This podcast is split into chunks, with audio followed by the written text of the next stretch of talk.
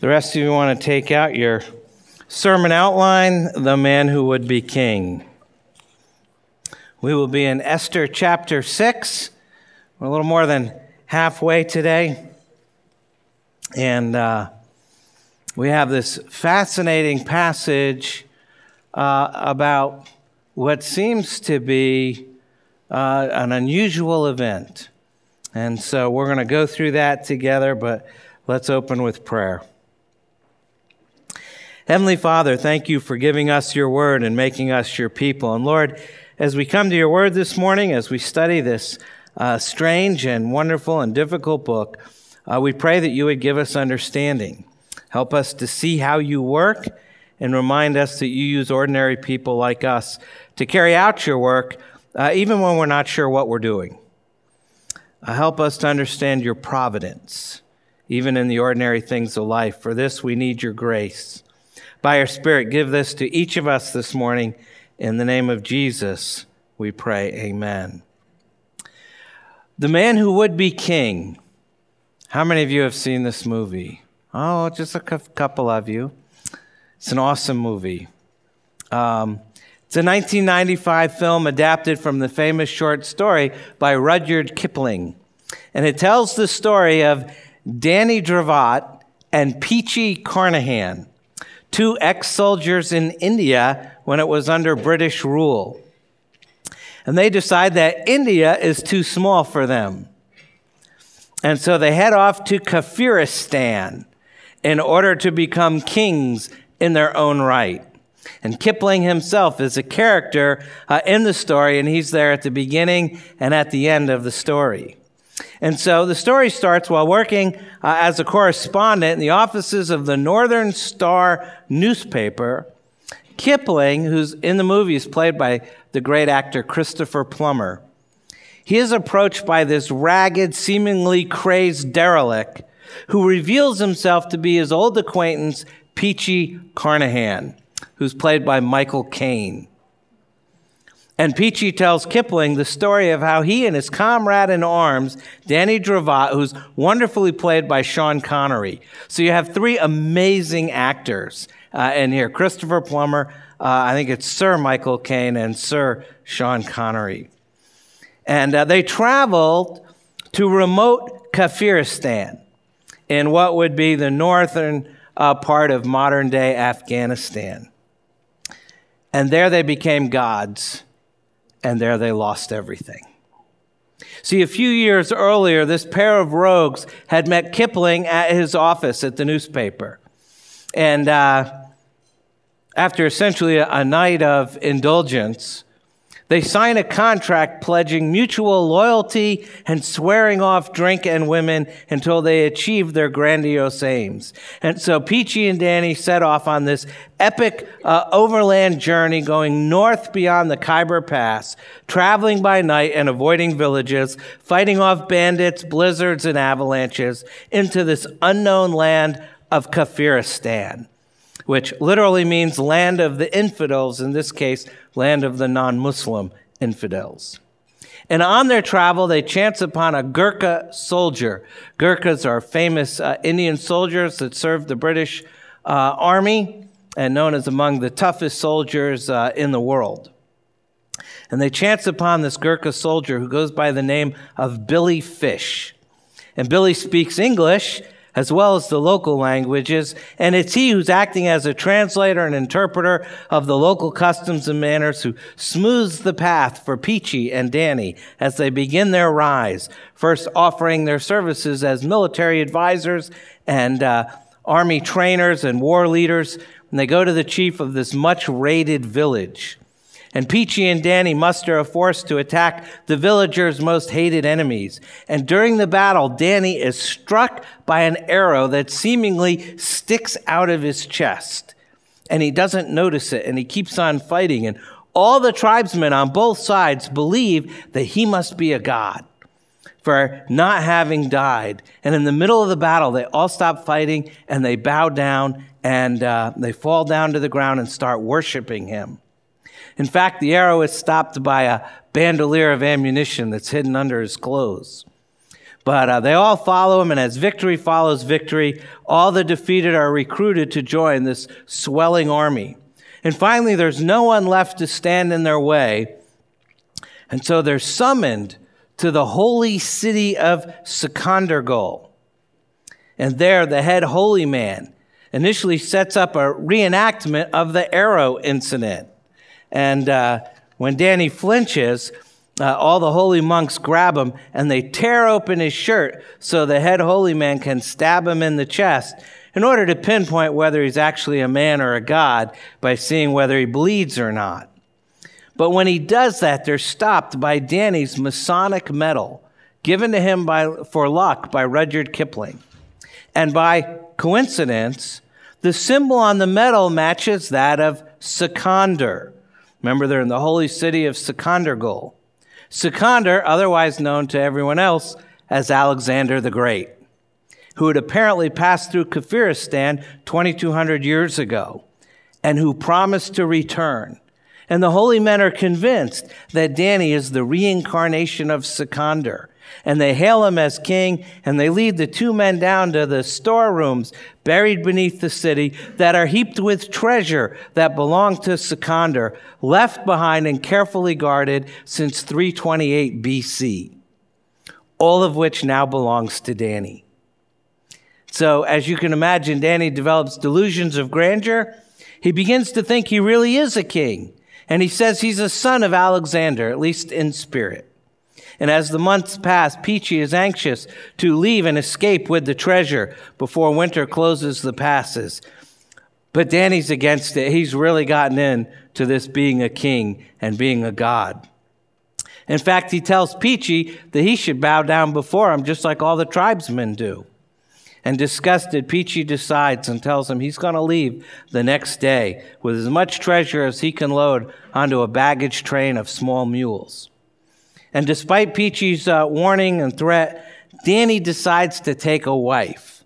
He sees the beautiful Roxanne, who in the movie is played by Michael Caine's wife.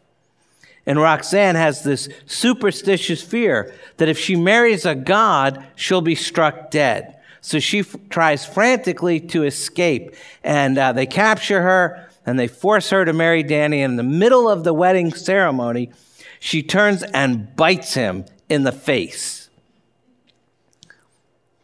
I don't recommend that for wedding ceremonies. But the bite draws blood. And when everyone sees it, they realize Danny is human after all. And they all get mad and they start chasing them uh, out of the city. And uh, Peachy and Danny and Billy are soon captured.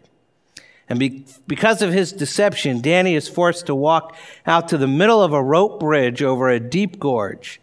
And he apologizes to Peachy before the monks cut the ropes, and he plunges to his death. They take Peachy and they crucify him on two pine trees. But he's cut down the next day when he miraculously survives.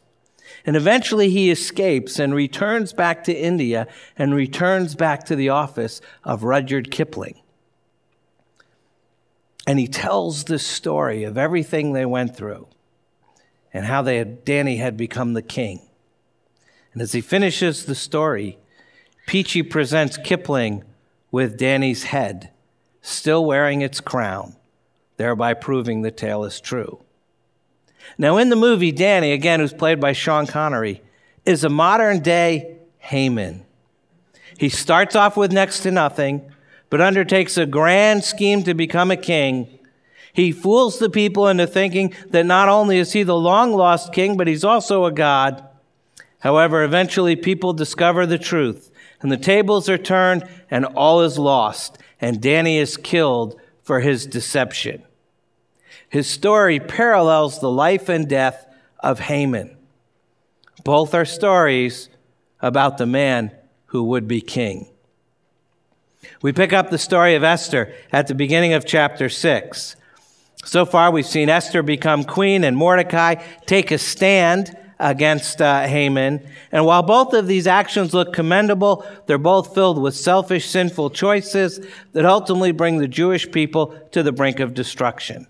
Esther has hidden her faith by neither practicing it or proclaiming it, and Mordecai reveals his faith by upholding an age old family grudge. And the result is a decree from the king calling for the slaughter of the Jews throughout the empire.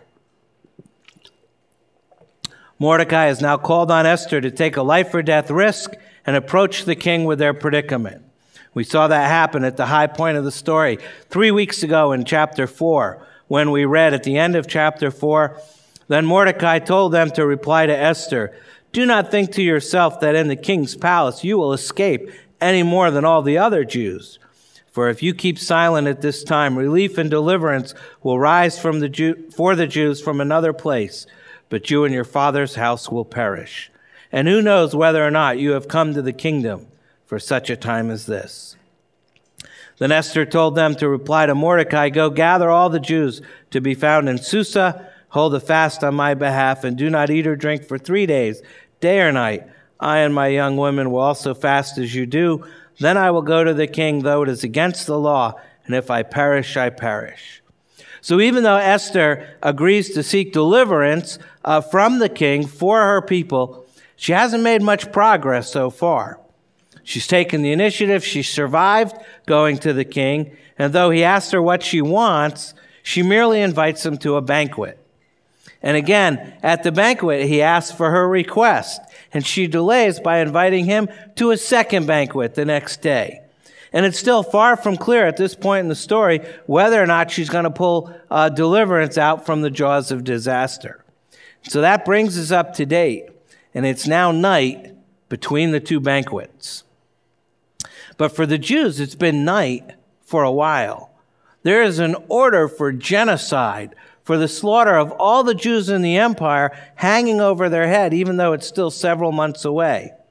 And it's night for Mordecai, because even though uh, that neither he nor Esther are aware of it, Haman has built a gallows 75 feet high, and he's going to the king to arrange for Mordecai's execution. But God's still in it. And that continues to be revealed in this chapter. This chapter starts uh, in verse 1 with a night of discovery. A night of discovery.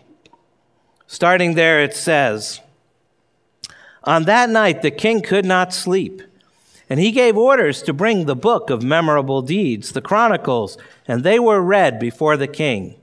And it was found written how Mordecai had told about Bigthana and Teresh, two of the king's eunuchs, who guarded the threshold and who had sought to lay hands on King Ahasuerus. The king said, What honor or distinction has been bestowed on Mordecai for this? The king's young men who attended him said, Nothing has been done for him.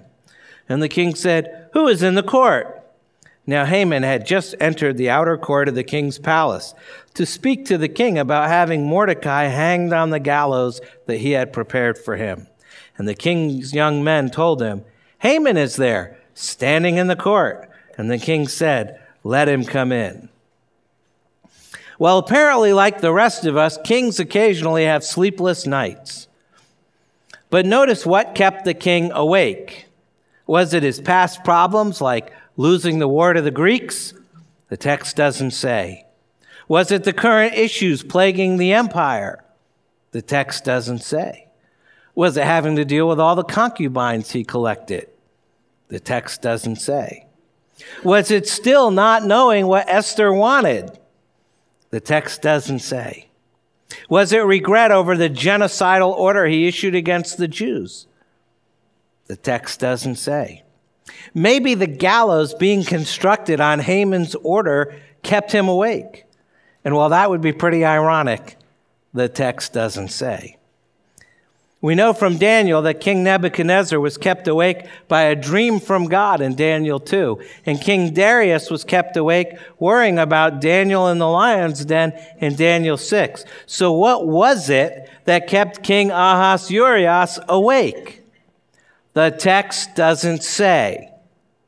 There is no apparent reason for the king's sleeplessness except God's sovereign purpose to deliver his people. And so that night, the king can't sleep. So he orders the book of memorable deeds, the chronicles of his reign, to be brought in and read to him. And it's found recorded there that Mordecai had exposed Bigthana and Teresh. We read about that at the end of chapter 2. They were two of the king's officers who guarded the doorway and who had conspired to assassinate the king. So the first coincidence we find here, which is actually a demonstration of the providence of God, is that King Ahasuerus is sleepless in Susa. Now, to be honest, wouldn't you expect that the king of the entire empire would choose something other than the ancient equivalent of the congressional record to deal with his insomnia? After all, he had unlimited resources. He could have easily called for fine cuisine or fine wine or minstrels or dancing girls. And I actually suspect that this choice is just another indication of his pride and ego. Since the record of his reign is written by lackeys who are trying to please the king in order to gain some personal advantage. So they always put the king in the best possible light. So my take on this is that he decided to deal with his insomnia by hearing about how great he is. So that's the first coincidence. King can't sleep, calls for the record of memorable deeds. The second coincidence is that those reading to the king just happen to turn to the section that records Mordecai's exposure of the two officers who had tried to assassinate the king several years before. And the king inquires about what honor or reward had been given to Mordecai for this deed. For Persian kings are famous uh, for their diligence in rewarding people who serve them well. And truth be told, it's good for public relations and it's good for your personal safety.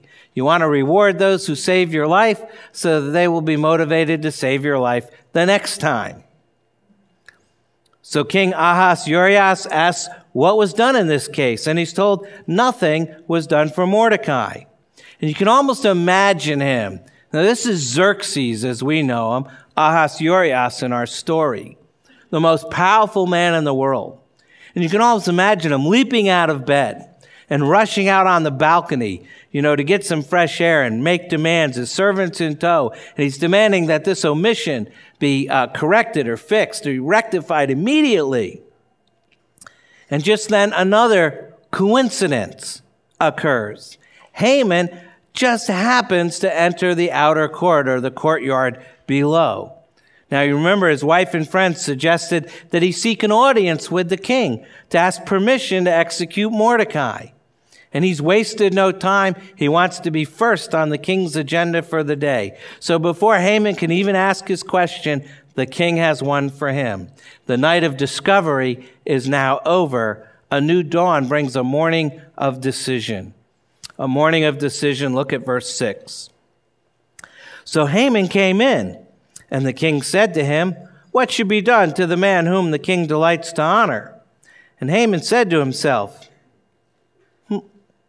Whom would the king delight to honor more than me? And Haman said to the king, Now, the end of verse 6 is key because he's assuming the king's going to honor him. So he gets to pick the honor. Verse 7 Haman said to the king, For the man whom the king delights to honor, let royal robes be brought, which the king has worn, and the horse the king has ridden, and on whose head a royal crown is set. And let the robes and the horse be handed over to one of the king's most noble officials.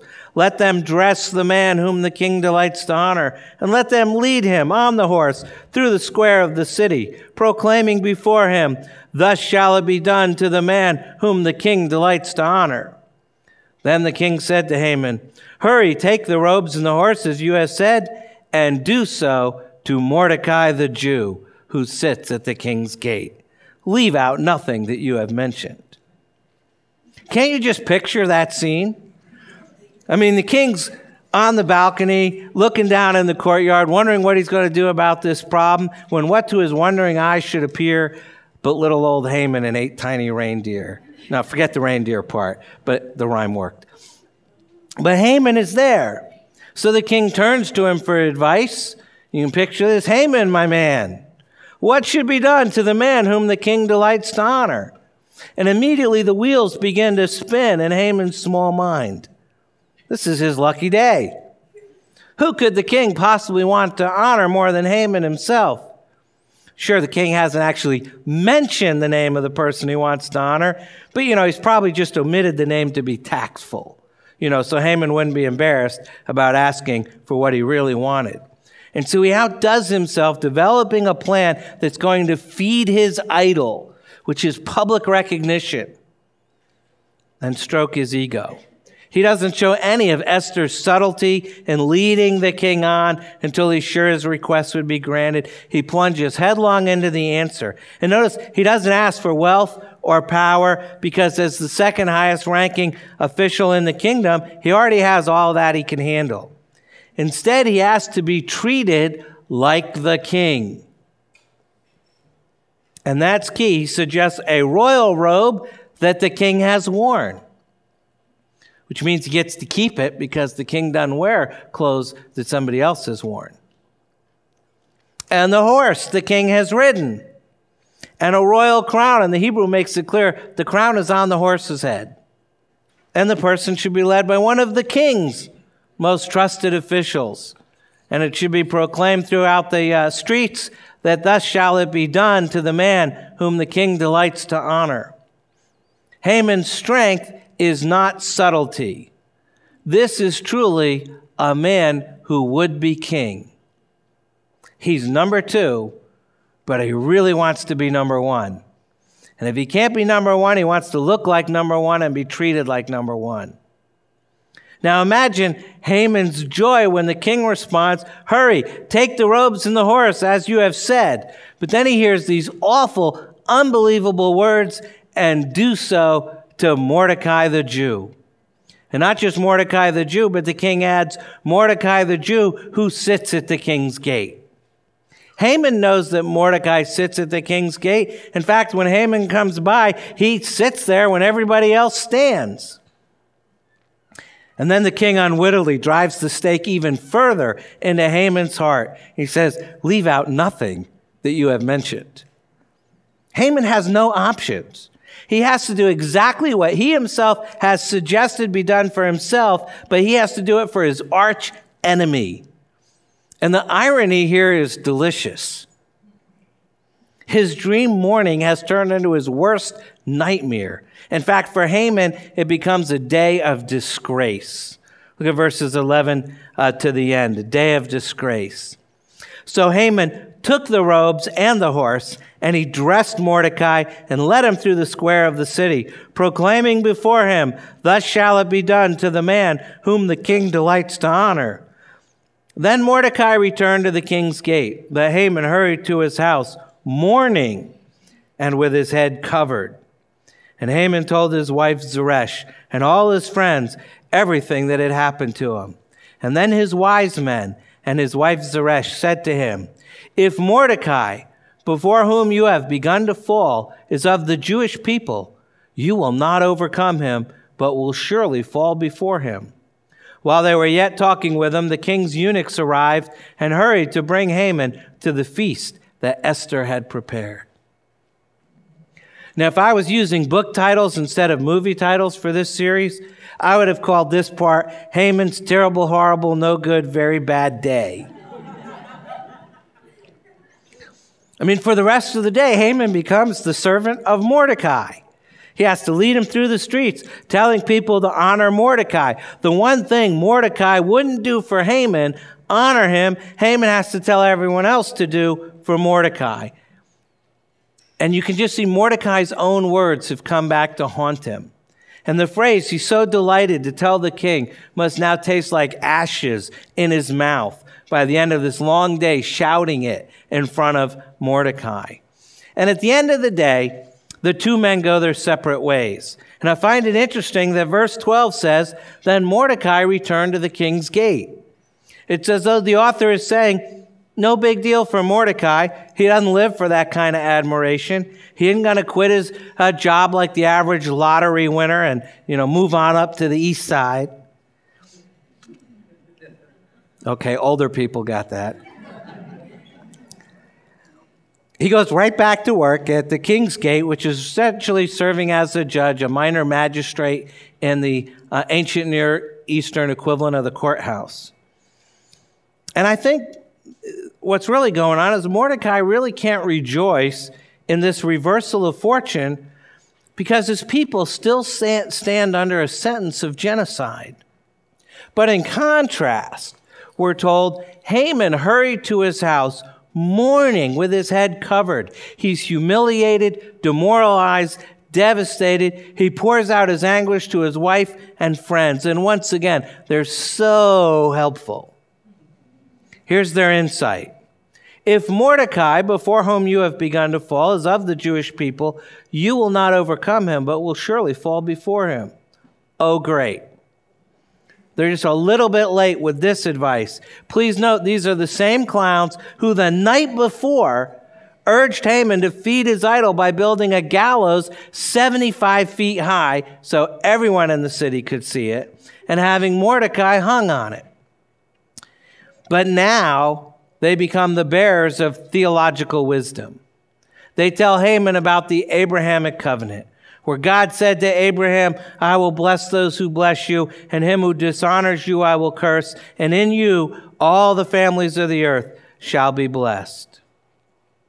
Well, you think about it, I'm not sure how Haman's wife and friends know this. They're not in Israel, they're in Persia. Now, how do they know that the Jewish people are God's chosen people and that while God will allow them to be disciplined, He will never allow them to be exterminated? Perhaps they knew it all along and only discovered that day that Mordecai was Jewish. I don't know.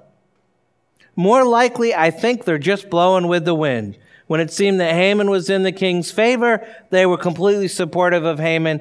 And now that he's in trouble, they're ready to bail out on him. And that's how the chapter ends. The sixth chapter ends our final scene. Uh, while they were yet talking with him, the king's eunuchs arrived and hurried to bring Haman to the feast that Esther had prepared. It's the only mention of Esther in the chapter. Unfortunately, you're going to have to wait to discover what happens at Haman's Last Supper. The tables continue to turn, not just for Haman, but also for Esther and Mordecai and for the Jewish people as a whole. And the truth of Psalm 7, our responsive reading this morning, as Dave Kaminsky said, the responsive reading normally has something to do with the sermon. And it does today, coincidentally. But it comes into play here in the book of Esther. If we read again the end of that psalm, and it's printed in your bulletin, it says, Behold, the wicked man conceives, conceives evil and is pregnant with mischief and gives birth to lies. He makes a pit, digging it out, and falls into the hole he has made. His mischief returns upon his own head, and on his own skull his violence descends. Psalm 7 could have been written about Haman. And of course, how it ends, I will give thank I will give to the Lord the thanks due to his righteousness, and I will sing praise to the name of the Lord the Most High we thank God for turning the evildoer back upon himself. That God's righteousness causes those who plot evil against the Lord and against his people for that evil to be turned back upon him. It says his mischief returns upon his own head. And that's what's going to happen here. Now, I want to focus on a couple of things from our text today by way of application, and I want to go back to those seeming coincidences that we find in the text and deal with the question of coincidence or providence. See, God's providence is seen in even those seemingly insignificant coincidences of life. The tables begin to turn in chapter 6, but Esther doesn't get the credit. You know, she's only briefly mentioned in the chapter. The entire shift of fortune for Mordecai and for the Jewish people hinges upon a case of insomnia, and then a weird choice of reading material, and then a chance meeting of the king and Haman in the early morning. Are these true coincidences? I don't think so, not even for a moment. The fingerprints of God are all over this story, and they're all over your life if you'll open your eyes to see them. Now, I'm not suggesting we try to read divine meaning into every single minute detail of life. I think that's a futile way of life, just trying to figure that out. I'm not saying God's not involved in that. I'm just saying you're not going to get that all the time. But I do believe that we need to have a settled confidence that God is working, and for the most part, working quietly to achieve his purposes in our lives. The word luck shouldn't be in our theological vocabulary. One commentator wrote perceptively Previously in Israel's history, God had used mighty miracles to deliver his people and fulfill his purposes. In the story of Esther, God is using the ordinary events of life to realize his covenant promises to his people. What a great God we serve. Any deity worth his salt can do a miracle now and then. Our God is so great, so powerful, that he can work without miracles through the ordinary events of human life, through the ordinary passage of time, to accomplish his eternal purposes and ancient promises. Remember where we started with the story by Rudyard Kipling and his two friends, Peachy Carnehan and Danny Dravot? They went to Kafiristan, pretended to be warrior kings, pretended to be gods, and let people treat them that way. And in the end, they ultimately lost everything just like Haman. Humanly speaking, Haman's fall isn't very predictable. He seems to have it all fame, wealth, position, honor, and yet in the space of 24 hours, he loses it all.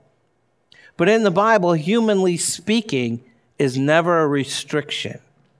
Even in a book like Esther, where God's never mentioned, and the characters in the story, even his own people, do their best to ignore him, and yet he refuses to be written out of the script. Between the lines, behind the scenes, out of focus, incognito, the Lord continues to accomplish all his holy will. And here we see the invisible hand of God changing days and decisions, various events in people's lives. And yes, it's an oxymoron to say that we see an invisible hand. But as with other invisible things like the wind, the trail left in its wake is unmistakably clear. And so, too, here in the book of Esther, God's providence is so clear that even the pagans can't miss it. Even Haman's friends aren't so dumb that they write it off to coincidence. They know all of this has to be attributed to the intervention of the God of Israel, and that once he gets involved, the outcome's never in doubt. The text doesn't tell us uh, how Haman's wife and friends discern the hand of God in this, but I think it's striking how quickly they put two and two together to come up with the right answer. Now, their swiftness to believe in the action and power of God at work stands in marked contrast to the slowness of God's own people.